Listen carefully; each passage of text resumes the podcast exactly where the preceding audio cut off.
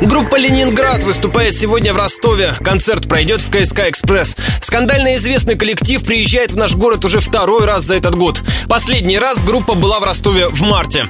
Тогда на площадке КСК «Экспресс» собралось несколько тысяч зрителей. Не обошлось и без эксцессов, вспоминает один из посетителей концерта Иван Карпов. На территории парка была установлена какая-то странная палатка-шалман, в котором продавали бутерброды с колбасой и разные виды алкоголя. Публика была вся, соответственно, пьяная. Они э, стояли в очереди, то есть там начались какие-то драки. Дрались они между собой и потом еще с охранниками. Что касается самого концерта, людей было очень много. Но я так насчитал, там, наверное, в районе 4000 человек было, что для КСК «Экспресс», но я думаю, даже неподъемное не число. Начнется концерт Ленинграда в 7 вечера. Напомню, две недели назад солист группы Сергей Шнуров стал человеком года по версии журнала GQ.